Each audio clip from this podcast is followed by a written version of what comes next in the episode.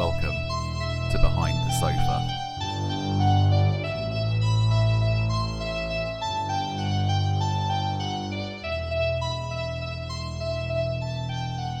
Hello, and welcome to this week's edition of Behind the Sofa, where we review the top 100 horror movies of all time. My name's Ollie. And I'm Kirsty. This is not the one. Well, that answers my first question from uh, from last week. I hate this film. I um I I like to think I'm a man of uh I, I you know as a as a a man I've I've grown since I was like in my when did I say I watched this like this came out in when I was 2003. so- yeah so when I was in my early twenties Mm. um I guess in this case uh, no I've uh, I've not Okay. learnt to appreciate the uh, this movie at all. I'm trying to think if there's anything else been going on, but all I've really been fixated on since we watched this last night was Go on, I want you. To I want you to give me your your thoughts because what we what are we talking about first of all? Well, this uh, this review is of 2003's Switchblade Romance, which is number 66 on our top 100 horror movies in history. Um, this is also known as High Tension or Haute Tension, if you're feeling fancy in French. Um, it was uh, directed by Alexandre Aja. Yeah. I'm not exactly sure how to pronounce. Apologies. Um, and uh, yeah, I, I went into this. Uh, I hadn't seen it before. Ollie had seen it many, many years ago and hated it. And uh, we wanted to see what the um, what the general feeling Can was we, now. can, can we split the difference? And he's uh, made his feelings clear very early on. So I I feel like I made my. I feel like you could hear my eyes rolling in my head last night. And there was like dead silence in the room, and there's like. And I was like, oh god. It was lots of huffing and sighing and no, lots of like exasperated exclamations. I guess I didn't notice. But well, I, I guess maybe I'm good at hiding it then. but- Anyway, well, you know, we're two minutes in. We've got about 40 something minutes to fill now. Is it just going to be you? Ugh. It's gonna be old man yells at cloud for for a good uh, for a good section of this uh, of this podcast. But go on, I want I want you to take the lead because I I just feel like I've m- my views are pretty clear. I'm sure by now. Um, Okay. go on, tell me what you thought. Okay. I didn't hate it. Oh god. Uh, I didn't hate it, but I have many questions. yeah, of course you would. Of course you would have loads of questions. How could you not have loads of questions? Right. So, uh, anyone who's listened before, or if you're new, welcome. Yeah. Um, we're not normally this hate filled, but uh, Speak for yourself. but uh, Not about the yeah, movies though. the the the show is uh, going to be completely filled with spoilers. So if you have not seen Switchblade Romance, High Tension, Haute Tension, however you want to call it. Uh, this will kind of explain everything about the film. So if you don't want it spoiled, please switch off now. Um, but if you're still here, If you- thanks. if you also don't want the film filled, don't watch the final fifteen minutes. would be my uh, would be my suggestion. Now, um, would it interest you to know? Because uh, it, I mean, we look we look at like little reviews and things just to see whether there's anything that we've missed and stuff. And a lot of people on sort of IMDb and that were just like, the film. The film is great. It's got amazing effects. It's gory. It's tension filled. You sh- you hope it would with a name like High Tension. If it wasn't, it would be a bit rubbish. But um, it's uh, the special effects are amazing. The idea behind it all is very is very cool. It feels quite claustrophobic when it begins, and it's just absolutely brutal. And everyone's just like, this film is perfect and it's fantastic and it's a great horror film, except for this stupid twist. So we'll kind of lead up to it, I think, a little bit more. I don't think. Well, we you you here's the thing. I you tell me everything that you thought up until the point of the twist, and then I feel like then I feel like I can jump in. So go on, tell me, tell me what you thought. Okay, well, um, just just a tiny summary of the film so far. So you have uh, Marie, who is driving with her friend Alex to Alex's parents' house, where her uh, mum, dad, and younger brother live, and their dog Hendrix. Hendrix, the dog, is a good boy.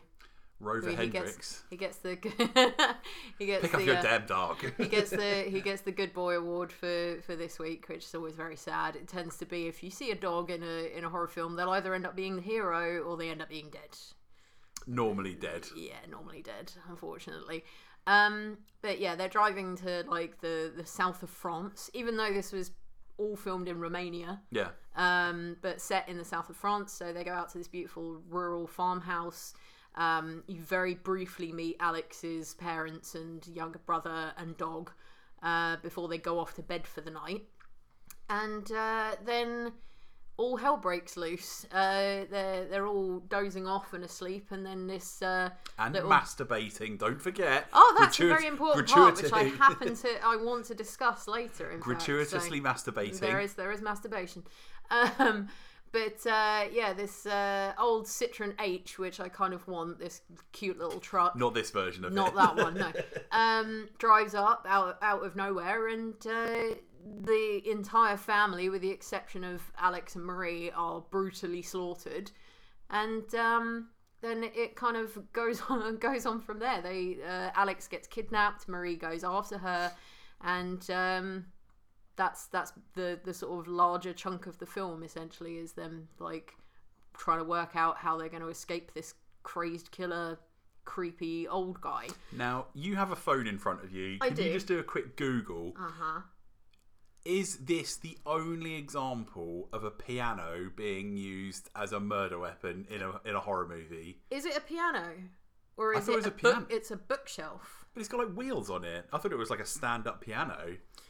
Uh, I Okay, if it's a thought it was a okay, bookshelf. if it's a Now, bookshelf, is it the, is it the only wrote down- bookshelf that's been Yeah, used as a I murderous weapon? yeah, I literally wrote down. Uh, for anyone who's watched this, you'll understand. How hard would you have to push a bookcase into the side of someone's head to decapitate them? It's the Fully, latest. full decapitation with one push. See, that's the kind of thing. That's where I can suspend disbelief in a horror movie because just because it looks. You know what I mean? Rule of cool. Mm-hmm. It looks it looks cool, Mm-hmm. and as this kind of movie, uh, this like French, there's like a bit of a renaissance in like French horror movies in the early two thousands where they were like super super intense, like Martyrs and all that kind of thing, like Frontier. Um, I love that's that's the bit I'm like well on board with. I think that bit's great. yeah, so that's uh, the the killer turns up, uh, ringing on the doorbell in the middle of the night. Alex's dad goes downstairs, opens the door. The uh, the guy pulls out his switchblade uh, and uh, slashes him right across the face, across It's the the bridge of the nose. from. Citizen Kane. grabs him, shoves his head through between two banisters on the staircase, and then pushes a bookcase into the side of his head, completely lopping his head off. I was like, mm, okay. Like looks, I said, looks cool. I'm willing to overlook it. I'm, you know, what I mean, the guy's not a doctor. I'm not a doctor. Kirsty's not a doctor. Who knows? Maybe that's a common occurrence. Not gonna try it. Not gonna try I it. appear Just to have gonna. got my head caught in the banister. Yeah, let's not do that. Um, yeah, and then um, uh, so we're not we're not gonna go through like bit by bit, but these were the bits that kind of grabbed me, and I was just like, is that real? But how real do you want a horror movie to be? To be fair, yeah. um, but there is, you know, like Marie, uh, like knows that that's going on upstairs, uh, downstairs, so she runs upstairs. She, um, like, tidies all her stuff away, makes the bed so it looks like the spare room is empty, which is very smart. But she even goes to the trouble of going into the bathroom, wiping down the sink, which I would never think of. I'd just be like, you know, Now, here's the thing. Yeah. The one that was the one moment on the rewatch Mm. that I thought, oh, that's quite clever because spoilers. We're getting this is it now. we cannot talk about this movie for any longer without bringing up the twist at the end. can I do it? Yeah. Okay. So, all the way through this film, you've had this uh, greasy, old, scary looking, probably smells kind of guy Oh, yeah, who's like no in a mechanic smell. in a mechanic's uh, outfit. Um, and uh, he's the killer that's been like robotically stalking around the house and killing everyone in a variety of imaginative ways. And then the last section of the film, uh, it becomes clear that Marie. it's making very French noises. Uh, Marie is actually delusional and has been the killer the entire time. She has been hallucinating this killer when it's actually been her, and she is madly in love with Alex, who is now terrified because her her friend is is uh, broken. But the one person that you have to blame for the way that the end of this film went is Um, I have no idea. the fucking director, the writers and directors. Luc Besson. Oh, fucking Luc Besson. Of Luc course it would be. Besson is the ex-husband of Maïwenn, who played Alex. Uh huh. He consulted on the script, and it his uh, it wasn't his idea to do the twist, Uh-huh. but it was his idea to make it appear a lot sooner. Now, what the original screenplay was that they got all the way to the very end. Hmm. The police turn up, they rescue Alex, they rescue Marie, everything else. Marie is then, you see her at the police station, she's in cuffs, and the idea is you're like, well, why is she in cuffs? She's telling her story of what happened and you know how they got away and what happened at the petrol station or whatever they wheel a tv and they show her the security footage that we saw in the film of her killing jimmy the the Okay. petrol station guy and then they're like do you want to change your story Okay, now that sounds better. Mm. Yeah. Mm-hmm. It's still terrible. It's still terrible because it leaves plot holes that you could drive a fucking Citroen H through. but at least it doesn't village it. You know what I mean? The thing is, oh, I know you love, I, like know, the I love the village. The village is fine up until the twist, and the twist is revealed in the the most hacky, Mm. awful way that you could. Oh, oh, I'm mysteriously reading this newspaper. Oh, it's like so uncinematic. Mm. Like when they reveal it in in uh, Switchblade Romance that um that Alex, uh, not Alex, what's her name? The Marie. other- Marie is the is the killer. It's so unceremonious. There's no like swell of music. There's nothing like that. It just literally is like, boom. Oh, oh, look, she's the killer. oh, what? Oh man, that doesn't make any sense. i think i think i uh, actually went Oh, I did hear you go. Oh, which is uh, which is not what you want in the cinema when you're No. playing it in front of a packed house of gorehounds. And everyone just goes, oh. um, but but going back to what I was saying before, so on the rewatch, that was the one moment the when she goes in and she dries the sink. Mm. And all those things, she puts all her stuff away, so that it looks like the room that she's been sleeping in is just a spare room, and no one else is there. And then he goes in and checks the sink to see if it's dry and then feels the tap and feels that there's some water that's been you know the tap end of the tap is wet. That's the one moment where i was like oh that's clever because if we are to believe this terrible twist at the mm. end then they think exactly alike Yeah. and that's where i was like oh okay Yeah. after that it all went completely downhill Yeah. the fucking the rails came off the toboggan and they were I was just careening down there. It Now was the bit the bit that gets me is that in similar films, I was trying to think of examples. I'm sure there are plenty out there, uh, but they're just escaping me right now. Where you have a twist and you find out that this person that you've been sort of gunning for the whole time is the is the killer. Not Scream, but you know other ones like that where the killer themselves have been like a sort of shadowy figure on the on the outside of it um, for most of the film. So it's the reveal is then frightening. But in this, it's like a fully imagined human being who is there the whole time, also performing fellatio on a severed head, which, Which- I just think is pure shock value. But it doesn't add anything to the story. How is that explained that it was there? There was no one there apart from the audience Yeah. to see it happen, so it doesn't work. because I read I read a thing with Alexander Aya that basically said, um, oh, the everything that takes place in the film is being told in the police station by Marie. Right. Which is bullshit because why is she telling she's telling parts of the story that, that her character would not have been able to, to No, see. she wasn't in them. Yeah, so I was just like, okay, so the movie automatically has no internal logic whatsoever. Yeah. Where are the two cars? Yeah. Okay, So they turn up in their little uh, Vavavoom, little Peugeot 206. little French car. Nicole, papa. And I was like, okay, right, okay, let's forgive them that. So they turn up in this little Peugeot 206, and then all of a sudden we get to see the, you know, the, the very iconic, I guess, in terms of horror movie, probably second only to Elvira's car and Christine. Other than that, it's got to be one of the more iconic cars in horror movie history. So they tur- so they turn up in their Peugeot, and then all of a sudden we see Greasy Killer um, in uh, his Citroen H.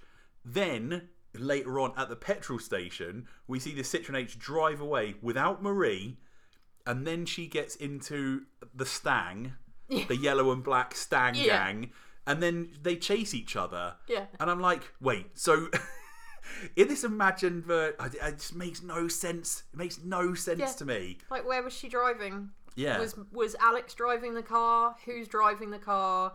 Was she in the car? Was she having an out of body experience? Was someone else following? Like I and said- Hmm. she was the one who drove him off the road on the, in the Citroen H. She's the one driving. Yeah. Alex in the car. Like it just doesn't make sense.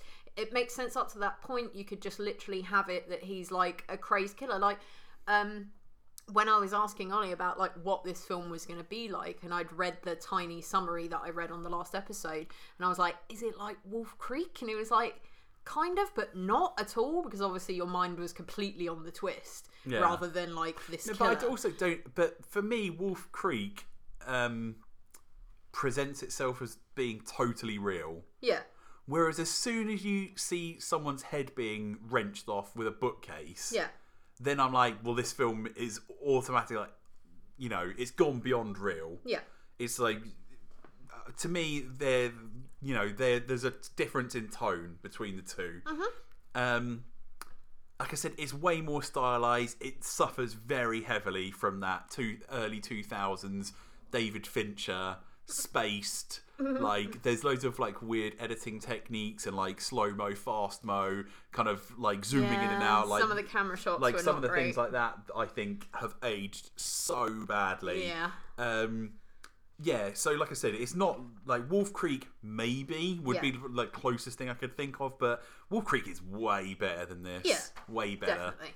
Um, yeah, it's like I said, there were just a whole bunch of questions. The thing that bu- the thing that bugged me the most, I think, was that the entire film was focused on Marie.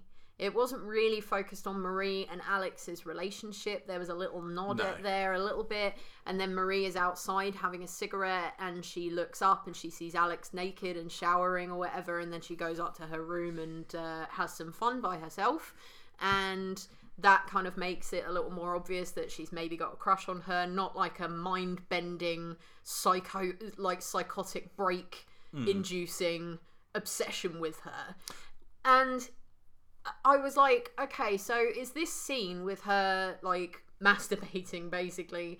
Um, is that the idea? Were they trying to say that like that Yeah, that- manifested yeah. the killer into being, and that's what made her decide what she was going to do? If so, why was it that we had the briefest introductions to her parents and her family? and what would lead her to be like oh we can be together if i kill if i kill them because there was no sign of them being like religious zealots No. homophobes strict She also doesn't like spurn her advances No, or anything like not that. at all. There's no the only thing that could possibly lead to I'm going to go on a murder I'm going to go on a murder rampage and kill your whole family and then probably you is that she sees her in the shower. Yeah, and she talked, and before that, she was talking about how she's got a crush on a guy. Hmm. Uh, but even then, it wasn't particularly obvious that like that was what was uh, that was what was happening. If there had been an actual point where something had happened, um, you know, like an off comment about from the family from a family member about you know like oh do you have a boyfriend or you know time to settle down with a nice man or something like Yeah. that like even that wouldn't have been Funny enough. because I remember my memory of this movie was that they were a couple. Yeah, And in uh, everything and they're even like, at the, oh, even. Mm. even at the beginning, they sort of the way they joke around with each other. Yeah, I was like, oh, they're a couple, and then they've broken up.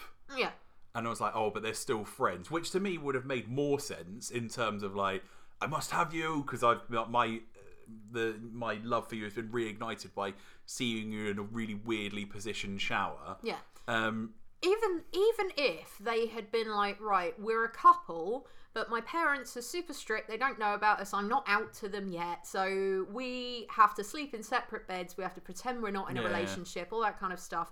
And they had an argument about it beforehand and whatever. That would have worked even uh, even that would have worked a bit more for me than how this is. There was just nothing there was no final sort of climax point where she was just like, right, that's it. I've gone fully crazy and I'm now going to kill your family so that we can be together. There was no sense to it.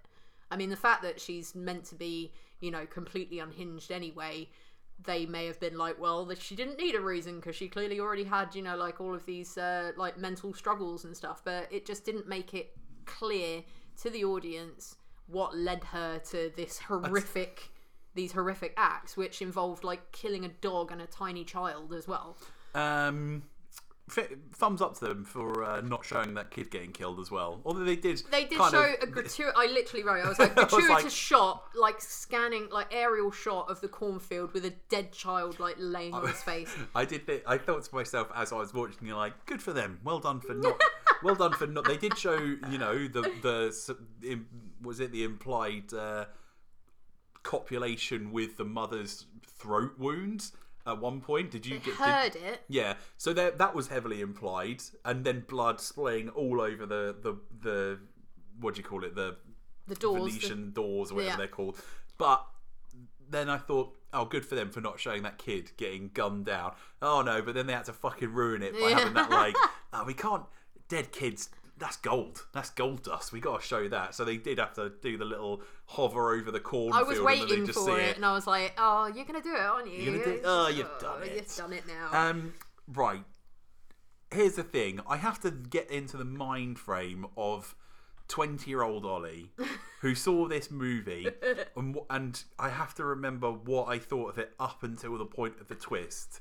And I feel like you're going to be my best chance of getting to that. okay. Did you think, did you find it tense and scary up until that point? Yes. Okay. Absolutely, but we we've discussed this on a number of occasions, probably off off camera because or off podcast because uh, I don't know whether we've had that much in the way of that type of film on here so far, but everyone has their thing which freaks them out. Like things that kind of gross them out a little bit about horror films and things they don't particularly look forward to or particular types. For me, Home Invasion freaks the hell out of me yeah, because did- it is when, truly when it was happening, I, something that can happen in real life. Yeah, when I when I when that was happening, I was like, Kirsty's not going to be enjoying this. I'm not gonna like it. Well, the thing is, like, I do enjoy it to to a degree because obviously the adrenaline, Yeah. uh, the adrenaline rush is what we get used to from being horror film watchers. You know, you get used to it, but it's the bit that it, those are the bits that I don't like, and I immediately start running through my head. Right, what would I what would I do? What would I do? Which is why when I was like Marie wiping down the sink, I was like, huh? Like it just wouldn't occur to me to do that, but the you know the doorbell ringing in the middle of the night is always going to be a scary situation because you don't know what that is. That could be an emergency could be someone in your family is unwell or something like that or it could be a crazed killer coming out into the middle of nowhere to come and slaughter you and your family. Um so that was great. I thought um there was a point where I think it was when Marie was outside, she walked back in. The the sounds outside of like, you know, like countryside at night were like getting louder and louder, very gently, but getting louder and louder. And then she walks in, closes the door, and as soon as she closes the door, they stop and it's completely silent. And it's kind of like the outside world is scary, inside is safe and quiet. But she gets led into the bedroom that she's staying in, which is right at the very top of the house. It's very isolated, very claustrophobic feeling. They've got that creepy element of the of the house down, and I really enjoyed that. I thought they built it up really well. I thought with him, you know, trying to work out what the killer's like reasoning was, whether he knew them, whether he was just a random guy, you know, like like a Mick Taylor that just sort of travels across the country killing whoever he comes across, or was there a reason behind it? Had he been stalking the family for a really long time and he was waiting for Alex to come home to kill her? Um, I thought they did all of that really, really well, and I thought they did the, you know, oh shit, he's coming back. You know, they get to the petrol station. I thought that was one of my favorite bits. Was you uh, Marie like slowly making her way away, and you've got the um, the petrol pump clicking. You can hear it clicking, and you know when it stops that he is gonna come round the side of the van and see her. Um, and like Jimmy, the petrol station guy, I love the. I'm trying to play it cool in a really terrifying situation that you have in a lot of films. I always really enjoy that bit because you're waiting for it to happen. You know it's going to happen. You know it's going to become like a bloodbath, but you're just waiting for like someone to slip up somehow. Yeah. And I Here's- thought it was just done really well. Here's the thing: when I just asked you to channel twenty-year-old Ollie and speak his truth and speak his words, you just did it in such a brilliant way, and then all it did was make. 34 year old Ollie even more angry because all it does is just totally take the legs out of the, from under the film Yeah. and obliterates any rewatch value whatsoever Yeah. because the twist is so dumb that when you know it and go back in to watch the movie, you think, "Oh yeah, that scene with Jimmy was great." Where Yeah. they where they're in the where they're in the gas station, yeah, but it makes no fucking sense because. He's like looking out the corner of his eye, like gives her like a little wink and a nod and all Yeah. those things, and then all of a sudden Like, who was he talking to? If not her. well, he must have been talking to her, but then she doesn't know him Yeah. because she doesn't fucking live round there. Exactly, She lives so- back up north, Yeah. and they've just driven down there for the very first time this weekend. Yeah. So what did she do? Was she, She's like, oh, Ji- walking in? Hey, if- if Jimmy. it- is his name really Jimmy? That would be my only thing. It was like she doesn't really know him, and she just came in and was like, "Hey, how you doing, Jimmy?" And he's like, "Um, "Who the fuck are you talking?" You know what I mean? In which case, I don't know. Everything about it just makes me mad because underneath the bullshit, there's a technically well-made movie. Yep. Technically well made, some really great tense moments in it.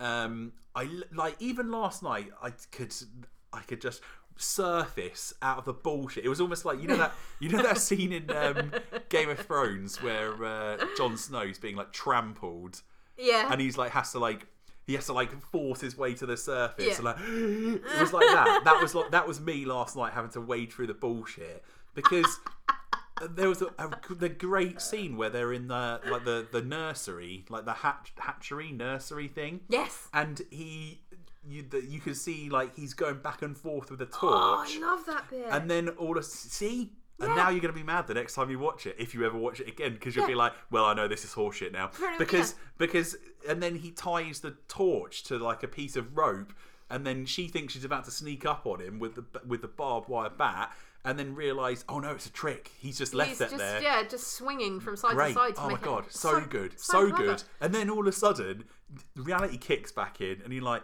"Oh, but Ollie, this makes no sense because at the end of the day, she's just tied up a, t- a torch to a piece of rope and then attacked herself, and then she's tried to kill herself with a piece of. All I can imagine is like Yeah, but she having a imagine, battle. but imagine, yeah, imagine you were just like walking your dog alongside that nursery, and you look through the window, and it's literally just a woman fighting herself, like Dwight in the office, like in step, in the nuts. You know what I mean? I was Yeah. just like, this is Throat punch. yeah. block. oh, ah, you thought you had me, did you? That's You all I guys can. are so evenly matched. That's all I can think of, like perfectly symmetrical violence. That's all I could think. Well, the the the one of the only other films that I can think that has actually done this well, and you're going to disagree with me on this. I can see it happening because I know that this is a film that you do not like, but I enjoy the book and the film. Uh, is Fight Club, Also bullshit. I fucking hate that movie. but they do it really well. So Hmm. you've got Jack, like Ed Norton's character in the film, and then you've got Tyler, um, which is Brad Pitt's character in the film, who end up being the same person. But what they the way that they do it with the reveal at the end when Tyler reveals to him, "I am you, you are me, you, we're, we're the same person." They flash back to real specific points within the previous bits of the film, and you, as the viewer, are like, "Oh, yeah. yeah." I didn't realize that you know, like you don't actually see anyone like actually addressing Tyler. You see him Uh, you see Jack watching him as if he's part of the crowd, but it turns out it's actually him. You know, and all these and all these things, and you're like, ah, that's real clever. In this, there's no way of marrying up the petrol station scene, the car chase scene, the final battle between Marie and the killer, The head blowjob scene. the scene. head blowjob scene. There's no way of marrying those two uh, to be like, oh, okay, that was actually Marie that was carrying out all of these horrible things. It was. It's just. There's just no way of like bringing the two together. Um, yeah. Like I said, the the basis of the film, it really, you know, like it sucked me in. I was, I would have been more than happy with it. Like I said, if it was just a random guy and they managed to overpower him and that was it, and then not do the twist, and I think it it absolutely could have worked. But it's it- just a tiny little bit that's of what makes it- gore-filled That makes cinema. it even more annoying, though. Mm. Imagine you're sitting down at a restaurant. You got a beautiful, like we're all opening back up after lock, lockdown now. You're at the restaurant. You're eating a beautiful, you know, bowl of soup. oh, delicious! Smells amazing. and then all of a sudden, you just fish in, and there's like a fucking rat torso in there. You're you're not going to remember like. Oh yeah, that's that was the best soup I've ever eaten. Right up until the moment I found that remember the rat fucking torso. yeah. That's all you're gonna remember. that's all you can remember on the rewatch. Yeah. and that's what makes it more annoying because it's actually a good movie. Yeah. ruined so fantastically by I would say a really cheap and lazy twist. Yeah. all it is is shock value. Yeah. Because I know a lot of people say, "Oh, that head blowjob scene was just put in for shock value." I 100% agree. Absolutely. Um, but then the twist for me is is just as at fault for it. It's just a, at, just as at fault for just being in there for shock value. Once again, it comes down to horror movies don't know how to fucking end. It's true. They don't know how to end, and so they were like, Ugh, "What would be? Let's let's go to old Luc Besson, who, know, who he knows how to end a film." Well, no, like I said, they they already had the idea of the the you know like the twist at the Yeah, end, but they were going to do it just as literally the last few minutes, which would have left a lot more people being like, "Huh?" We had more time to think about our what Hmm. Yeah. the hell That's ver- the- versus like you know having that in the last couple of minutes and then cutting to credits and just turning to each other and going what like I, I imagine watching it at the cinema, and I imagine if they'd had that version of it, you wouldn't have realised how shit it was until you'd got back out to the car. You know what I mean? Which is when we talk When about you, films. You'd be, you'd be placated walking out like, oh, remember that scene with the fucking with the book, the bookcase where he gets Yeah. his headshot? That was great. But one thing I didn't under, you know what I mean? Yeah. But you wouldn't, you wouldn't really address it until you were like way out of the multiplex. This time, you were you- putting the seatbelt on. On this one, You while you're in the sit with it, don't you? you got you're in the cinema stewing on how shit it is, and then all of a sudden, by the time you leave, you're about to fucking riot and ask for your money back. throwing chairs at the screen Yeah, you know? exactly. I'm just like sort of ripping seat cinema seat cushions up and throwing them at the screen. And that's why we're not allowed in the Odeon anymore. Exactly. Um, Now, I want to talk a bit more about the um, like the practical effects, the special effects, and the deaths Okay, that we've good. had so Because far they were because they, they were were great. They were They fucking really gnarly. good. One that really I really appreciated last night was um, the mother's Yes! throat slitting. Yes! that was I nut- that wrote- was I wrote it down. gory as hell. So he has his he has his switchblade, which is his weapon of choice, um, and he literally you know cuts her from ear to ear, and he kind of tilts her head a little bit, but it's not the immediate gush of blood that we're used to. There was a, a second or two where you just see it open like that, and then the blood starts coming. she almost like she almost like exhales as yeah. well. And it comes out. I don't know why. Like that, just you know, that little second in between just set it up completely for me. It Hmm. just really got it really got to me, and it was just so so good. And then like she's not um completely dead, which is a bit crazy. Um, and then uh, Jimmy, who takes an axe to the chest, that's uh, like a, a proper Shining rip off. Oh, yeah, for sure. Yeah, they were like it was an homage. It was it was modelled after it. I was like, no, that is like they've just basically gone. so yeah, an axe. But it wasn't just that. It was the axe, him falling down on his front after being whacked in the chest with an axe, and it's still in him. And then he like presses his foot down on his back Yeah. to like push the, the axe even well. further. and there there was a crunch there. Um, yeah, it's ah, just those bits are really good. Um, I think All this is doing is making me more mad. just Marie Talking about the good bits just makes me even more mad. Marie being stabbed with the sharp end of a crowbar that went like through her sort of upper chest and out out her back was pretty intense as well.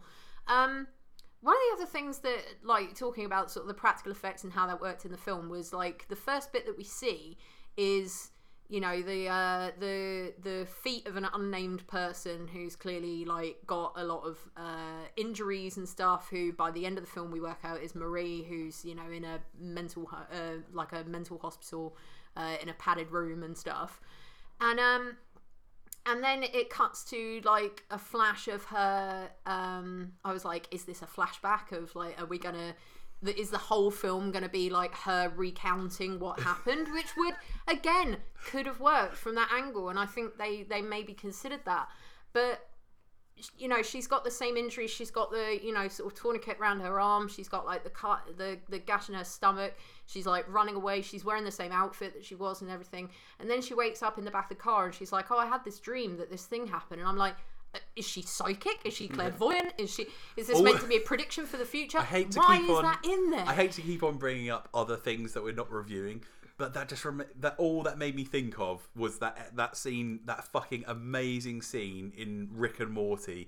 Don't roll your eyes. 'cause I know there's a lot of problems around people like Rick and Morty fans, which I do not think is a perfect show by any stretch of the imagination. But there is that one amazing scene where the guy, the lighthouse keeper, do you remember that? I don't think and he so. makes Morty read his screenplay, and he's all like, "Oh, what did you think?" And he's like, "Oh, you know, the only thing I didn't like is how um, how uh, the story starts at the end." He's like, "Story should start where they should start." And he's like, "Get out!" It's like, all it made me think of is like, why are we starting the story at the Yeah. end and then and then flash back to three days before? And I'm like, no, just But fucking start it three days. Yeah, exactly. it, it doesn't doesn't add anything to the story it just makes it even more weird and like it, is, it disjointed just makes an even bigger fuck you when they do the Yeah. twist at the end. Now- because they've just shown Marie doing what Alexa, is it Alexa? uh, alex, Alex, yeah it's doing. Yeah, you didn't hear that. Yeah, fuck you. Um, it, all it does is make that even more galling and just like just a little switcheroo. It's Yeah. just such a cheap. Yeah. I'm gonna have to go. For, I'm gonna have to go walk for a walk in a minute and let Yeah, Kirsty finish, it's finish really on her own. Uh, now, the only other one that is like the ultimate gore, if uh, being being uh, like decapitated by a, a rolling bookcase isn't enough for you, and having your throat cut isn't enough for you, and having a a, a, a good boy, a good boy killed is not enough for you. Hmm. Um, yeah, the uh, concrete saw, I believe, or like a circular saw, whatever it is, like the breeze So block dumb. saw, uh, going through the car um, windshield and into the car and completely like eviscerating the driver, who was very French with his cigarette hanging out of his mouth the entire time. Um, the, the one bit, the fun bit that I read about that, like from uh, behind the scenes thing, was that like there was so much blood that came out. There was one bit where it w- it actually like hit the camera, Yeah. um, and in certain cuts they actually kept that in because they really enjoyed like it wasn't intentional to have it like sprayed over the camera. Um, but one bit that I really enjoyed about that was that um, there was so much blood in that scene that when the camera was being used on another film and another set and everything and they like adjusted the zoom it just started oozing blood because it had got into the camera. Can you imagine? It would be horrifying. That'd you'd be be like great. what the hell is that? Period, nice period drama, Just- and all of a sudden. gross. But um yeah even with all the gore um the bit that like ollie fully predicted that would have grossed me out is uh glass shard of glass in achilles tendon Yeah. i can handle the decapitation i can handle the throat slitting i can handle Sex with severed heads. yeah all that stuff i can just be like oh okay but like like i said you know home invasion and like actual real life injuries that could happen um yeah achilles tendon no no thanks so at the end of it uh gr- like graphically gorily really well done ramping up the tension uh, and the feeling of isolation at the beginning where they were just like you know oh you just drive like until you get to the end of this cornfield and then you turn left and you need to know your way around here you know and really setting it up for being like left out of nowhere. And they had considered having it take place over over you know just one night which they basically did over one night into the next day just in the house and on the homestead and in the grounds around it and in the cornfields and stuff which Yeah. could have worked Yeah, but could have again been cool. but again Still wouldn't, still That wouldn't have twist- addressed the problems. no, that twist would, would have been there. So, yeah, beautifully set. Some slightly questionable camera angles and and uh, you know uh, camera effects and stuff, but the practical effects were amazing. Uh, the acting was really good. Um, yeah. Um, the- what's the name of the actor? The the, the guy, the, The gre- the greasy strangler, whatever his name Uh, is. what is Something his Matt name? Nahon. He's like a famous French character actor. Yeah, Philippe Nahon. Okay, yeah. So good job. Did a great job at being a total scuzzbag. The two actresses, um, My Maiwan, Maiwan, Maïwenn and uh, Cécile de France. both totally serviceable. Really, really good, Good. yeah. You know, t- you know. If anything, they were actually really good. Yeah. And all of that just adds up and is just Jenga blocked right at the begin, right at the fucking end. It has the Achilles tendon is slashed from the bottom of the movie, Pretty much. and it all just collapses into a heap on the floor because they couldn't think of a way to end it. Would it have been better? Okay, right. I'm pitching just the very first thing that comes to my mind. Would it have been better if it was literally just left as it's a serial killer and he goes around killing people? Yeah, Yeah, random killer. yeah. Random killer. It would have been so bleak. It would have been like Wolf Creek at that point. Yeah. Then it would have been like they could have been shown in a double bill. Yeah, and Wolf I would be Creek, with that. Switchblade Romance, and you'd have been like, okay, that's just fucking gnarly. I would, I would be absolutely fine with that. But I would have liked a little bit more if they had have gone down that way rather than the rather than the twist. I would have preferred them to uh, have a little bit more uh, expansion on the killer. Whether there was, like I said, you know, whether he had been like stalking around the homestead, whether like the dad, when they arrive, kind of um, mentions, you know, oh, make sure you lock up if if you go outside for a cigarette, make sure you lock up. You know, we've had had some weird noises and stuff, probably just animals or whatever. Yeah. You know, something like that, so that we're aware that like they've noticed some strange happenings and that it's just happened now because this guy has n- now knows that Alex is coming home and he's got an obsession with Alex hmm. and he's now going to kill everyone in the house just to get her. Local like- farm boy, you know what I mean? Something like that. Yeah, like he's been crazy about her for years and years, and she's gone off to college or whatever, and come back home in the summer, and this is n- Well, his don't, moment. don't they to get mention something at the very start of the film where they're like, "Oh, when my parents moved in, everyone just thought they were like weird hippies." Lo- local hippies? yeah. Yeah, I was like something like that, where it's almost a bit like straw. towners. yeah, Yeah, like straw dogs. Yeah, we don't it's like, your kind round here, kind of thing. You know, like something like that. Like there's so many ways that they could have took it.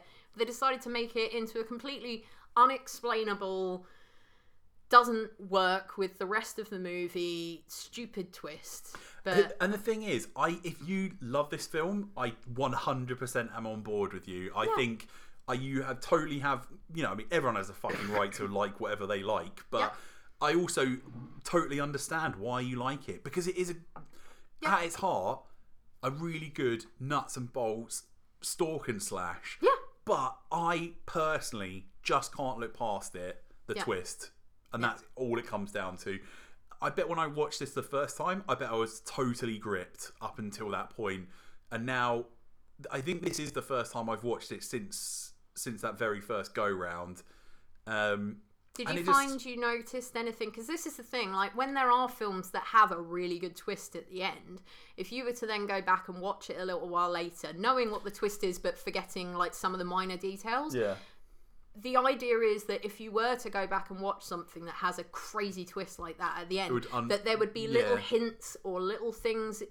To, like throughout the beginning, you're like, oh, I missed that, but now I understand it because I know what the twist is.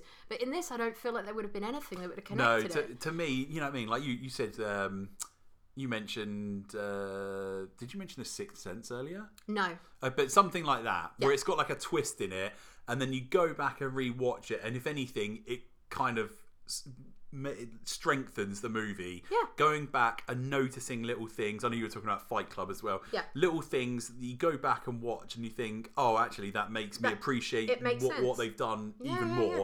And if anything, it gives me a greater appreciation and makes me think even higher of the film. If anything, they have completely done the opposite in this. Well, we will be reviewing The Sixth Sense in ten in ten episodes time because it's a we'll number, see if 50, that, we'll see number if it's the same. 56. Like I said, because that twist makes sense. Yeah, it does. Whether you think, oh, the ghosts, like, you know what I mean? But that's if you if that's what your thought is, then this is not the movie for you because it's about a kid who talks to dead people. You know what I mean? So just just to spoil it before we get even get to it. yeah, I think Um, pretty much everyone's had that spoiled But somehow. like we said, it's just uh, just not doing it for me. I'm afraid. No, that's fine. We can we can live with that. I mean, this is what we're this is what we're here for. Hmm. Is to go through movies, work out what we love, see what works, um, appreciate what makes a scary film scary, and to give an honest review. And I think we've done that. Very And, uh, very yeah. honest. Too Yeah, honest, so- perhaps.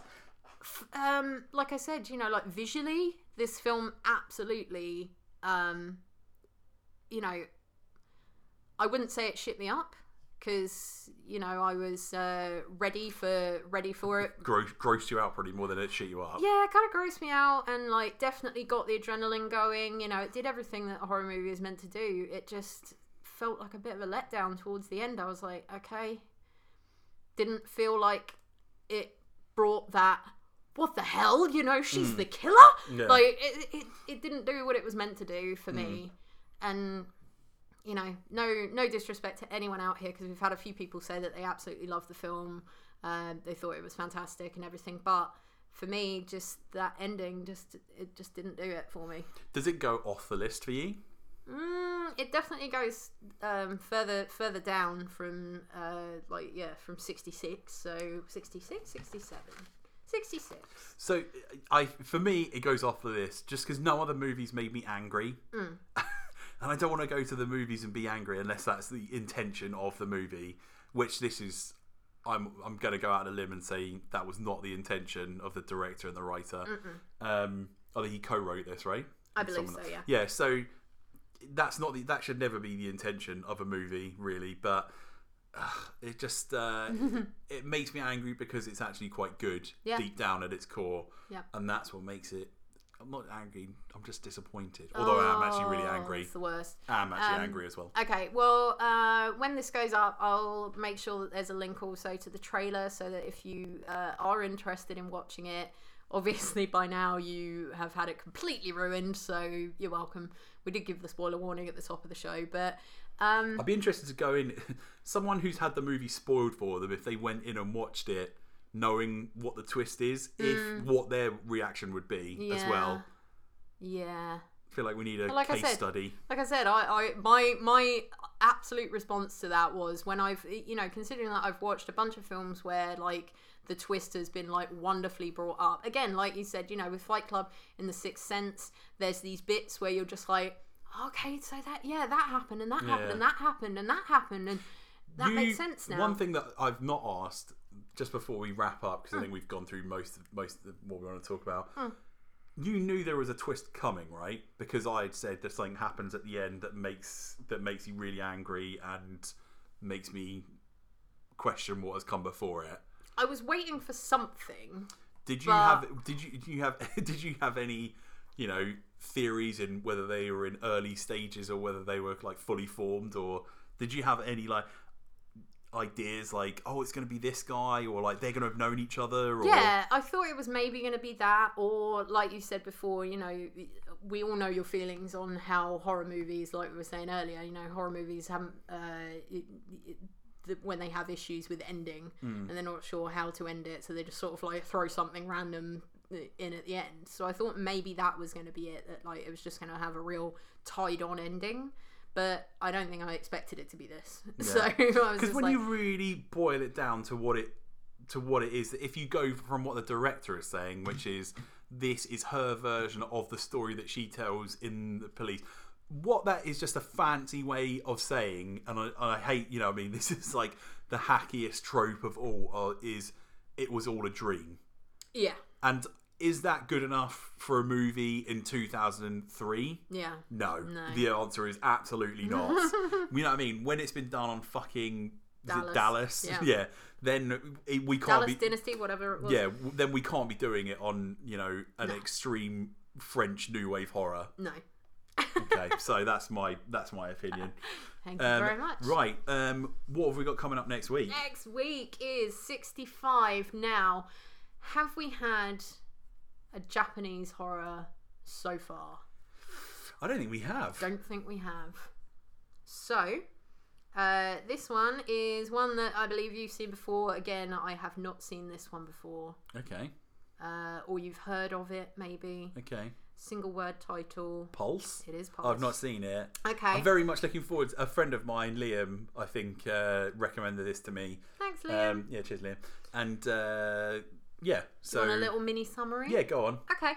Uh, so this came out in 2001, uh, and the summary that is uh, is available online is uh, after a college student commits suicide, a number of young adults living in Tokyo witness terrifying visions transferred across the internet. As more people disappear throughout the city, the internet becomes a breeding ground for malevolent spirits. Three seemingly disconnected stories follow three people as they attempt to solve the mystery behind the ghostly visions that are seeping beyond their computer monitors. Sounds promising. Sounds like The Ring a Yeah, little bit. Like, it's- although one thing, one thing that gives me pause or concern is um, a movie trying to do the internet in early 2000s, which for me just makes me think of um, Hackers. hackers, and also that terrible scene in Battle Royale where they're trying to Oh. hack the mainframe, and it's just a kid playing basketball. And it's like the animation, like here's how you hack the mainframe. You basically play a, not- a shitty like Nintendo Wii mini game. Do you not they may as well uh, be doing Wii bowling at this point. It just makes me think of uh, Ariana Richards in uh, Jurassic Park. She's like, the Linux system, I know this. And it's like a load of cubes on the screen. Yeah.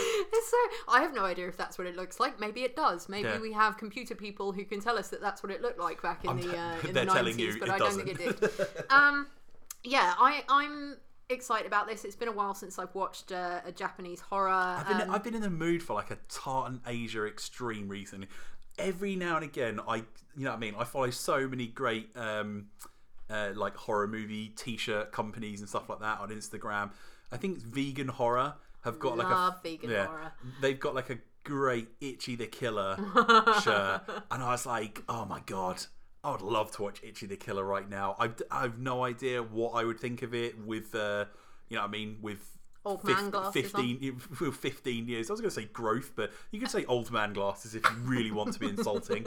Um, but whether, you know, 20 something year old me who thought, oh, this is so cool, whether that would, you know, whether that would hold up to the cold, hard light of day. Yeah, I mean, we'll we'll probably touch a little bit on the fact that almost everyone I know, and probably almost everyone you know, and you, uh, had this obsession with Japanese horror, Japanese cinema. So, like late nineties, early thousands was this crazy influx of these like insanely violent, terrifying. Like malevolent spirit, evil like entity I- kind of thing, and I absolutely love it. But like the the power because it's it's kind of a mixture between the stuff that you and I both love. Like I'd say that you are somewhat of a gorehound. You love you love a bit of like gratuitous, Mm. Oh, yeah, for sure. blood. Um, and I absolutely love like anything that's to do with like folklore, ancient spirits, and stuff like that. Which a lot of the Japanese stuff like focuses on, uh, like either um, contemporary, uh, like urban legend type stuff, or like ancient spirits Hmm. and things like that. And and so it's like this marrying of two things that that you and I both love. So I'm hoping that it stands up to Yeah. our hopes. yeah, definitely. Hopefully, it scratches that itch I've been having for a Tartan Asia Extreme moment. yeah. Um, cool. Right. So, where can everyone find us on the interweb? You can find us at Behind the Sofa Podcast on Instagram and Facebook. Um, we post up uh, if we can find the trailers or sometimes the entire movies because bearing in mind we're what we're reviewing movies going all the way back to like you know literally over the last hundred years i think the oldest film that we have is in the 1920s so a lot of them, this, the sort of statute of limitations has run out, and people have been very friendly and put them up on YouTube and other places where we can find them. So if we can find the whole film, we will put it up on our website. You can go to tinyurl.com slash behind the sofa vision, and you can watch trailers for all the movies that we have reviewed so far. And if we can find the film as well, then we'll put it up there too. Uh, And awesome. that's pretty much it. Um, leave us a review uh, wherever you listen to your podcasts, um, and come and say hello. And if oh, if you've got a review for Switchblade Romance, and Hmm. Let you us want know to, what you think. yeah, if you completely, if I've just basically for the last fifty-five minutes. Uh, slated everything that you know and love about French extreme cinema, then please feel free to hit us up uh, and give us a, a correct review Yeah, instead, well, and I've we'll read had- it out on next week's pod. I've had a whole uh, a whole bunch of people out of the people that I follow on Instagram who were talking recently. I think uh, session nine was on TV fairly recently because there was a lot of people saying that they were watching it, and I resisted the temptation to tell people to uh, check out our review of it because it wasn't one of our favorites. No, I'm afraid. So if there's anyone that out there that's feeling the same way about what we're uh, what we're talking about Switchblade Romance, come and let us know. Like Yeah. we're here to learn, so we want to know what you love about it. It's a debate. We're not gonna, you know what I mean. Everyone's entitled to their opinion, so Even we if want it's we want to hear it. yeah, even if it's totally wrong. But there you go. Right. Um, Thanks I so think, much for listening. Yeah. Thanks very much. So from behind the sofa. Good night.